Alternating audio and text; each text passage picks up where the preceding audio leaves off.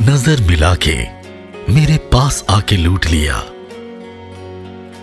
नज़र हटी थी कि फिर मुस्कुरा के लूट लिया। आप सबका इस्तकबाल, मैं हूँ मोहनीश, और आप सुन रहे हैं बिहाइंड द शायरी साल था 1819 और जगह मुरादाबाद। दुनिया नहीं जानती थी कि मौलवी अली नज़र के घर में जिस बच्चे ने जन्म लिया है और जिसे उसके वालिद ने अली सिकंदर का नाम दिया है, आने वाले अनगिनत सालों तक दुनिया उसे जिगर मुरादाबादी के नाम से याद रखने वाली है। जितनी शोहरत और जितना प्यार जिगर ने अपने दौर में कमाई, उसके लिए कई शायरों को दोबारा आना पड़ेगा। उनका नगमा व तरन्नुम और उनकी शख्सियत कुछ ऐसी थी कि हर दौर के शायरों ने गज़ल कहने का अंदाज तक बदल दिया। पर वो भूल जाते थे कि जिस शायर की ज़िंदगी ही एक शायरी हो, उसकी सिर्फ़ नकल की जा सकती है। बराबरी नहीं। ये इश्क नहीं आसा, बस इतना समझ लीजिए। एक आग का दरिया है और डूब के जाना है। जिगर के वालिद ख्वाजा वज़ीर लखनऊ के मौलवी अली नज़र के शागिर्द थे। जिगर की इब्तदाई तालीम घर पर और फिर मकतब में हुई। बचपन के पंख लगे और उन्हें अंग्रेज़ी पढ़ने के लिए उनके चचा के पास लखनऊ भेज दिया गया। क्योंकि उनको अंग्रेज़ी की तालीम में कोई दिलचस्पी नहीं थी और नौवीं में दो साल फेल भी हुए थे।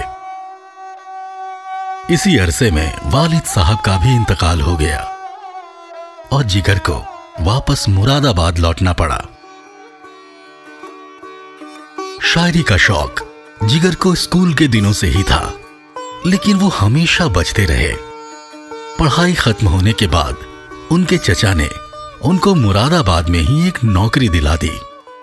इस दौरान उनकी उम्र पंद्रह सोलह साल की थी और जिस उम्र में लोग अक्सर फिसलते हैं, जिगर भी फिसले और अपने तहसीलदार दोस्त की बीवी को एक मोहब्बत नामा थमा दिया।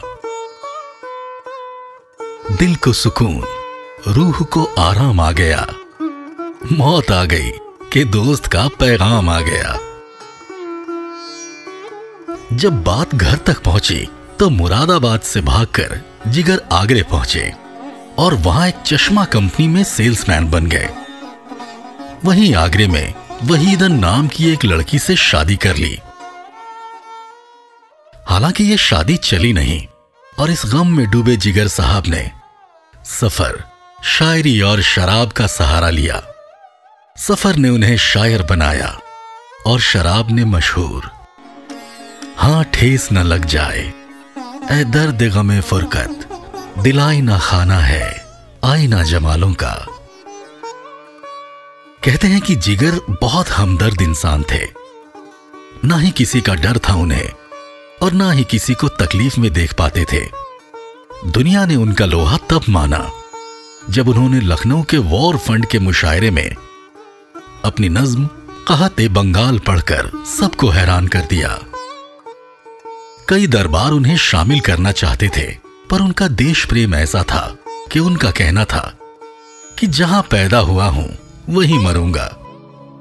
पाकिस्तान में एक शख्स जो मुरादाबाद का ही था, उनसे मिलने आया और हिंदुस्तान की बुराई शुरू कर दी। जिगर को गुस्सा आया और बोले, नमक हराम तो बहुत देखे, आज वतन हराम भी देख लिया। जिगर सच जानते थे। उन्होंने कभी अपने शराब पीने पर फक्र नहीं किया। बाद में जाकर उन्होंने अपनी इस आदत को जीवन की नासमझी का दौर भी कहा। आखिरी वक्त ने जिगर को बड़ा मजहबी बना दिया और लापरवाहियों ने उनको तबाह कर दिया। उन्नीस तक उनका उनके दिल और दिमाग पर काबू नहीं रह गया था, पर उन्हें अपनी मौत का यकीन हो चला था। इसलिए हाल खैर पूछने वालों को अपनी चीज़ें बतौर यादगार देने लगे थे। हमको मिटा सके, ये जमाने में दम नहीं। हमसे जमाना खुद है, जमाने से हम नहीं। जिगर इसलिए जिगर बने, क्योंकि उनकी कलम बनावटी नहीं थी, ना ही छोटी छोटी बातें उनको परेशान करती थी। वो सोचते थे कि बहुत ज़रूरी हो तभी बोला जाए। जिगर ने दुनिया को बताया कि हुस्न और इश्क दोनों एक दूसरे की परछाई हैं, जो आज तक का सबसे बड़ा काम है।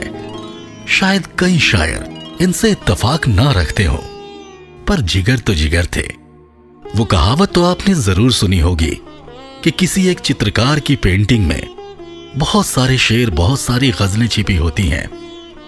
लेकिन जिगर के एक शेर में ऐसी हज़ार पेंटिंग्स छिपी होती थी, जिस शायर ने गज़ल पढ़ने को एक कला बना दिया। उस शायर को सलाम। बेकैफ दिल है और जिए जा रहा हूँ मैं। खाली है शीशा और पिए जा रहा हूँ मैं। दौलत है गम, जक़ात दिए जा रहा हूँ मैं। मजबूर ये कमाल मोहब्बत तो देखना। जीना नहीं कबूल, जिए जा रहा हूँ मैं। वो दिल कहाँ है अब कि जिसे प्यार कीजिए? मजबूरियाँ हैं, साथ दिए जा रहा हूँ मैं। रुखसत हुई शबाब कि हमराह ज़िंदगी। कहने की बात है कि जिए जा रहा हूँ मैं। पहले शराब जिस्त थी, अब जिस्त है शराब। कोई पिला रहा है, पिए जा रहा हूँ मैं। आप सुन रहे थे बिहाइंड द शायरी मोहनीश के साथ। मैं उम्मीद करता हूँ, जिगर मुरादाबादी साहब पे बिहाइंड द शायरी का यह पॉडकास्ट आपको पसंद आया होगा। अगर आप मुझसे कुछ कहना, सुनना, लिखना, बताना चाहते हैं तो मैं आपको मिल जाऊँगा फेसबुक और इंस्टाग्राम पे मेरी आईडी है आरजे मोहनिश नाम की स्पेलिंग है RJ M O H N I S H फिर मिलेंगे और किसी और शायर की ज़िंदगी का दीवान पलटेंगे। तब तक के लिए अपना ख्याल रखिए। खुदा हाफिज। जय हिंद।